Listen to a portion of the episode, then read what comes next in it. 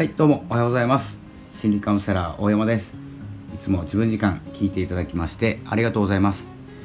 えー、本日はですね、えー、自分時間ということで自分を生きる自分らしく生きるということをテーマにですね、えー、毎日配信しているんですけれども、えーと、気づきなんですけど、えまあ、いきなり、まあ、タイトルでいくといきなり大舞台に立ったら何ができるということでお伝えしようと思います。えっとですね、まあ、今日まあ先ほどですねいろんなところブログとかメルマガとかですね YouTube とか、えー、読書とかしていろいろ朝活の方をしてたんですけれども、えーとまあ、いきなり大舞台に立って何ができるかということを、えー、考えたわけです。えー、なぜかというとこの拡散するとか誰かを頼りにとか何か教材を買ったりとか、えーと、いろんな方法で自分を広めていく自分をブランディングしていく、えー、ということは大事なことなんです。なんですけれどもこの大舞台というのはまあどこでもいいんですけどあの、まあ、聞いていただけているレベルを上げていくとかいきなり、えー、上げていく、えー、そこですね、まあ、自分のじレベルじゃないところで力がどれだけ発揮できるかということなんです。えー、っとですねこの有名になるとか影響力を持つとかですね、まあ、いきなりですね、まあ、大舞台に立つことはないんですけれどもラジオのえー、業界というかですねこのラジオアプリでは、えじわじわじわじわ伸びていったりサロンを立ち上げてとかですねオンラインサロンとかサークルとか、えー、そういうのでですね人がバッと集まって一気にですねアクセスが伸びるっていうこともあるんですけれども実際ですね自分の放送を聞いて、えー、例えば、まあ、自分のですねスキルがない能力が低い、えー、まだまだ初心者、えそんな状態で自分の能力を上げることじゃなくてどうやったら目立てるかとかですね、えー、ということを考えて、えー、どれだけこう成功できるかというかですねすんなり進めるかっていうとこなんです。で上がったところでおそらくへこむことが多いんじゃないかなと思いました。えー、っとですねまあ能力を上げるとかですねスキルを上げるとかっていうよりも、えー、っと拡散とか大事なんですけどえー、自分で拡散するのは僕もよく言ってますから拡散するってこと。でもですね異様に上がってしまったらですね結構プレッシャーだと思います。なのでまずは自分の力をつけることをですねじわじわやっていってそれに見合ったですね、えっとステージっていうのは必ず用意されます。なので例えば僕もカウンセリング、えー、するというかセミナーをする時に、えー、20人の、えーとですねまあ、部屋というかセミナールームっていうんですか、えー、をでお話しするのと、まあ、40人とか60人とか、まあ、最大40人のスペースでやるんですけどこれがですね、えー、何万人とかなると無理ですよね多分。今のままじゃ。って思うんです。これは僕の話です。なので、えー、こういうラジオとか、まあ、YouTube もそうなんですけどいきなりバズるっていうことあるじゃないですか。でバズって、えー、それをチャンスにですね、えーとのし上がっていくとかですね一気に人気が出るっていう方もいらっしゃるんですけどここあの性格なんでしょうね僕の多分。多分しんどいです。いきなりは。で、まあ、こういう放送も毎日100人ぐらいに聞いていただいていたり、えー、まあ100人ちょいなのかなちょっとアナリティクスがちょっと分かんないんですけどそれがですねいきなり1000人とか1万人とか、えー、聞かれ始めると多分緊張します。で話す内容も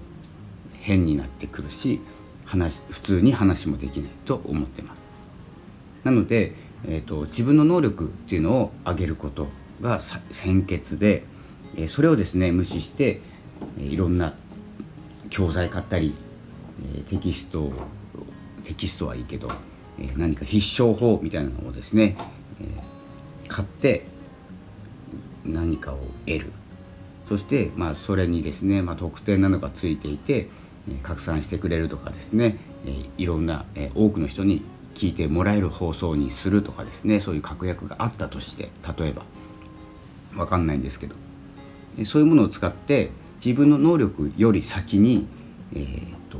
影響力とか人気が出てしまった時に、えー、どうなるのかなって思いました。で、まあ、先ほども言いましたけども、えー、私には無理だなと思いました。えー、というのは、まあ、緊張しいで、えー、気にしいな性格をしておりますのでこうじわじわこう何て言うんですかね、えー、浅瀬でこう遊んでるのがいいのかなと思います。これ、まあ、全部僕の話なんですけどえーと、前までこう拡散しようとかですねどれだけ多くの人に一気に聞かれるかということをいろいろ考えてですねマーケティングしてたんですけど、まあ、ラジオは基本的にあんまりなかったんですよその方法が。マーケティングしていて。で今 SNS のマーケティングしてるんですけれども。でそれをやってえいきなりなるってことはまあないんですけど、まあ、なったらどうしようって考えた時にあんまり良くないなと思いました。なのでえーとまあ、この今までの経験があってラジオ配信をしているとか、えーとまあ、話すプロがラジオを始めて、え、今までチャンスがなかったんだけどどこか、えー、どこかですね何かを頼って拡散していくということはできると思うんですけれどもそれはあの一気に成功すると思います。で経験があるからなんですよね。なので初心者の方とか、えーと数字が伸びないとかっていう方はですねまずはやることは、えー、自分磨きですねなので初心者さんは伸びないことに焦らないことだと思いますでこの数字見てれば分かるんですけど伸びないっていう時期があってそれもですね自分を育ててくれる大切な時間だと思ってですね味わうっていうことが大事かなと思ってます。なので間違ってもですね変にアクセスを増やそうとかですねそれよりも仲間を増やした方がいいですしえーとまあ、焦らなくても大丈夫っていうことですね。時間をかけて自分を強化できるっていうのがこのラジオ、音声配信の、世界ですので、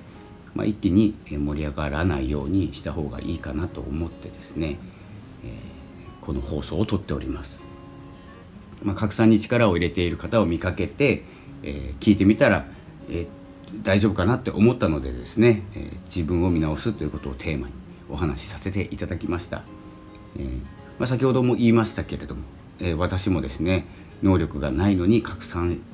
してみようかなとかですねどうやったら広がるかなとかでいろいろ考えてしまうんです。あの伸びた方がいいので。でもですねそこで、何かを買ったり、何かに頼ってですねお金を使ってとかですねまあいいんですけどやり方なので、えそういうことをして変にですね伸びて自分を逆に追い込む、逆効果にならないように進めていきたいなと思いますので是非ですね初心者の方で伸びないなと思ってえ何かを頼るまあコミュニティとかだったらいいですよコミュニティとかで伸ばすとかですねいい経験になると思いますので、えそういうことは使っていきたいんですけれども自分のペースで自分を育てるということで、まあ、ゆっくりでもなくて急ぐでもなくてマイペースで進めていければですね楽しむということが軸になって、続けることができると思います。ということで今日はですねいきなり大舞台に立ったら何ができるということをイメージしてですね、えー、こう広げていくのがいいんじゃないかなと思いました。ということで、えー、今日の朝活ラジオですねこの辺で失礼したいと思います。焦らず行きましょうということでまたお会いしましょう。さよなら。